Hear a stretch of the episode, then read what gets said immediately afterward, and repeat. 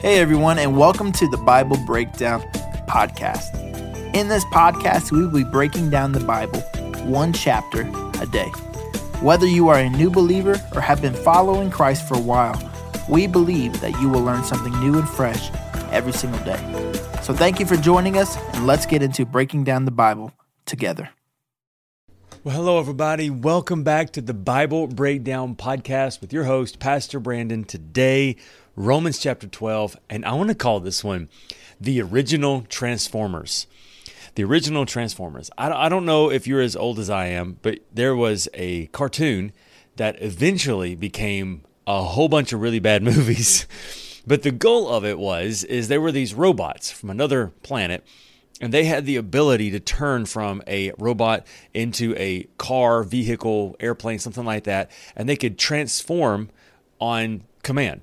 And so they go from a normal, everyday looking car into like this epic, you know, robot. The leader was Optimus Prime, and it was this idea of something you don't expect becomes something amazing.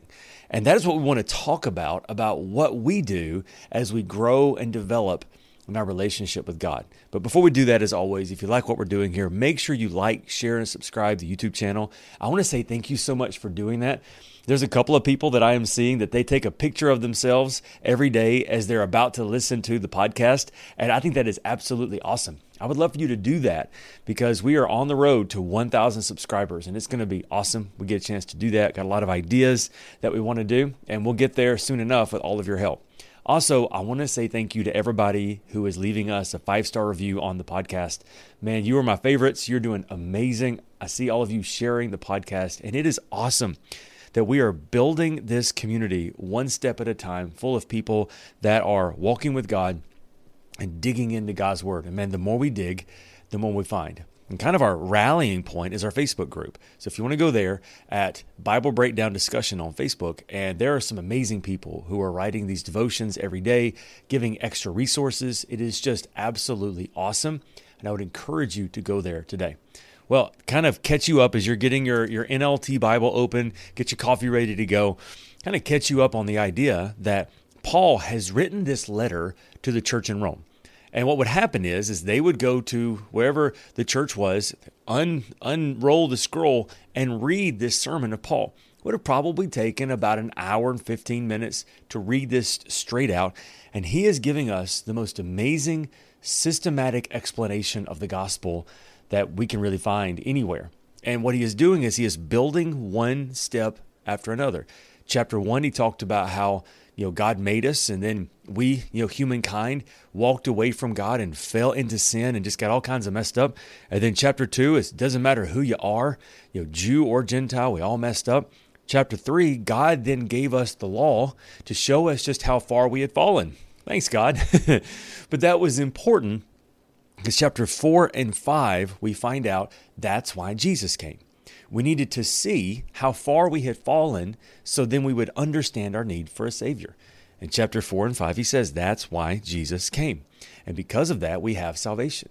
Chapter 6 and 7, he says we are no longer slaves, but it's going to take a lifetime to walk toward freedom. Chapter 8, he says, But the great news is we are no longer under condemnation, but we're growing closer to God every single day. And because of that, chapter 9, his heart breaks, God's does, for those who still don't know him. And we need to be about the Father's business and sharing the gospel. So then, chapter 10 and 11 talks about how we do this, how we share the gospel, and that we celebrate that we have a God that is full of mercy. Well, now he begins to shift again and talk about what it looks like to live in the kingdom of God, both in our own pursuit of God, but also in our pursuit of God with others, where we slowly become these transformers that's transforming into from one thing into something amazing, all by the grace of God. So, what we're going to do, as always, we're going to read through this and kind of stop along the way as your, you know, your, your friendly fellow tour guide and just look at the beauty of God's word and how he says that we are being transformed day by day into something amazing. God's word says this in Romans chapter 12. And so, dear brothers and sisters, I plead with you to give your bodies to God because of all he has done for you. Let them be a living and holy sacrifice the kind that will he will find acceptable. This is truly the way to worship him. Don't copy the behavior and customs of the world, but let God transform you into something new by changing the way you think. Then you will learn how to know God's will for you, which is good and pleasing and perfect. Because of this privilege and authority God has given me, I give each of you this warning. Don't think of yourselves better than you really are. Be honest in your evaluation of yourselves, measuring yourselves by the faith God has given us. Just as our bodies have many parts, each part has a special function. So it is with Christ's body that we all have many parts of one body and we all belong to each other.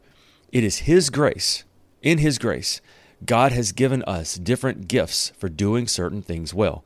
So, if He has given you the ability to prophesy, speak out with as much faith as God has given you.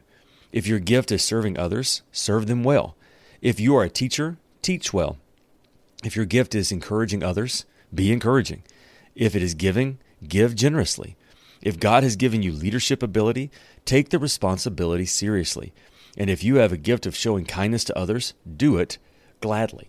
So the first thing that Paul is saying is is he's saying realize that this life you have, you now have the ability to do something with it. The first thing you can do is you don't have to be bound by all of the broken thought patterns and addictions and all of that, but now you can give the only thing you truly have, which is yourself, over to God and see it as an act of worship. That's why he says God wants to transform the way you think, to not think that you're worthless, you have nothing to give, but you can give him yourself. And then to see that within the context of the Christian community. Notice how he says every single person, no matter who you are, we all have something that we can give even if all we have to give is how not to do things, right? That's what I think my number one value is, is let me t- show everybody how to mess up. but we all have something that we can do. And every single thing, one of the things that we like to say is we like to say that everybody is a 10 in something and everything matters. Because whenever it's given back as an act of worship, that's what God requires. It's just that we give it back to Him. And then He's the one that makes it awesome. Then he says this in verse 9 Don't just pretend to love others, really love them. Hate what is wrong, hold tightly to what is good. Love each other with genuine affection, and take delight in honoring each other. Pause again. Notice how he says, Don't just pretend, but really do it, and actually take joy in honoring others. Now, here's the question, and we're going to cover this some more tomorrow. What is the difference between respect and honor? Respect is something earned, honor is something given. Now, I can honor you because let's say you have someone who is a family member. Let's say it's your let's say it's your, your mother. You can honor the fact that she's your mother without necessarily respecting the things that she does. Respect is earned, honor is given because that is what God asks. And so I can honor you as someone that is made in God's cre- as God's creation in his likeness without necessarily doing what you say or respecting you because I'm honoring what God has done inside of you. So he's saying honor each other and enjoy the idea of honoring others. Verse 11 says this, never be lazy. Come on, Paul. Come on now. Pause again. Can we just Paul, can you just say that for the people in the back? Verse 11, never be lazy, but work hard and serve the Lord enthusiastically. Come on, verse 12. Rejoice in our confident hope. Be patient in trouble and keep on praying. Verse 13. When God's people are in need, be ready to help them and always be eager to practice hospitality. So notice he's saying the reason why you can do the I mean that's radical. Think about that. He says really love people. Do you know a lot of times we don't really love people we manipulate people. Think about it. If we love people, then we're willing to go to bat with them. We're willing to do hard things for them. We're willing to tell them the truth. And we, we want to, but many times we, we love the fact that other people love us. So we don't always love people because of the broken, insecure places inside all of us. But Paul is saying, love people truly. Not just don't do wrong, but hate wrong things. Hold tightly to what is good. Love each other with genuine affection actually enjoy honoring one another. Don't be lazy. Work hard. Rejoice in confident hope. Be patient in trouble. Keep on praying. When you see someone who needs something, do something with them and be eager to practice hospitality. That's just about impossible. you know what I mean? All of those things. But notice Paul says the reason why we can is because, number one, at the very beginning, we live with this new reality. We live as being transformers, being transformed into the kingdom of God. And as we do that, we use the gifts that God has given us to make a difference, and then He transforms us into being able to do so much more than we could ever imagine. That's what it is when we give our lives over to God, is He transforms us into more than we could ever imagine. Verse 14 says this Bless those who persecute you. Okay, Paul, maybe maybe not not so much on that one. No, he says it though. Bless those who persecute you. Don't curse them. Pray that God will bless them. Verse 15. Be happy with those who are happy. Weep with those who weep. Live in harmony with each other. Don't be too proud to enjoy the company of ordinary people. Oh Lord. And don't think you know it all. All right now, Paul. Now you're just meddling now. But for that's a good one. Don't think you know it all. Love this one. Verse 17. Never pay back evil with more evil. Do things in such a way that everyone can see you are honorable. Do all that you can to live in peace with everyone. That doesn't mean that we have peace at all cost. It means as much as we can live in peace with everyone. And then he finishes up with this Dear friends, never take revenge. Leave that to the righteous anger of God. For the scriptures say, I will take revenge, I will pay them back, says the Lord. Instead, if your enemies are hungry, feed them. If they are thirsty, give them something to drink. In doing this, you will heap burning coals of shame on their heads. Don't let evil conquer you, but conquer evil by doing good. He finishes with that hard thing where he says, practice forgiveness. And forgiveness is so hard because, you know, God's busy. And all I got to do is hit him in the head and I got my vengeance. So, God, you know, won't you just continue to bless the people all over the world? I'll just take care of this myself. to which God says, no, no, no, no, because that's not who you are. You used to be like that before I got involved in your life. But now that God's involved in your life, He's transforming you from what you were to what He is calling you to be. And as He is doing that, He's also using you in the gifts, talents, abilities, opportunities, experiences that you have to do amazing things. And you're able to do more than you could ever imagine as you turn your life more over to Him. So, what's the big takeaway from this? What's the application? And that is things are impossible with man, all things are possible with God. Now, the, the transforming that God does, it takes a lifetime.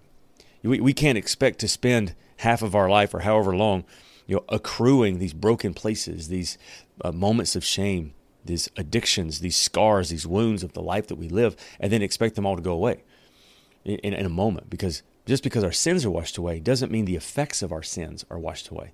That takes a lifetime of healing and growing in freedom every day.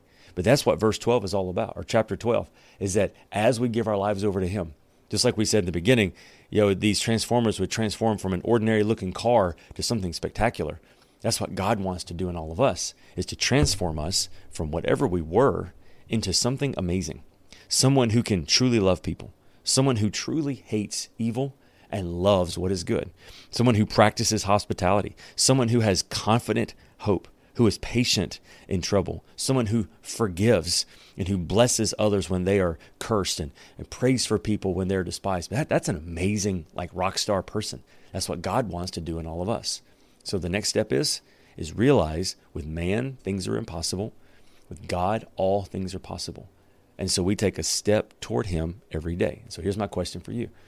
How do you need to take a step toward God today? Is there a broken place need to turn over to Him today? Is there maybe a, a, sin issue, an anger issue, some other kind of issue that you need to turn over to Him today? Can I tell you, God's not mad at you. God already knows about that broken place.